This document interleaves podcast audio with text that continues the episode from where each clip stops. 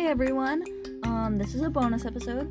It's only gonna be about a minute or two long. I just wanted to make an announcement. I will put our email in the description so you can email us what you think of this. Scary potato merch. That is all I'm gonna say. If you would like to see what a scary potato actually looks like, then you can do that. We maybe will be able to do masks for quarantine with a scary potato on it if you would like that. Also, we could do posters, paper, that's pretty much it because we are pretty limited because we are children.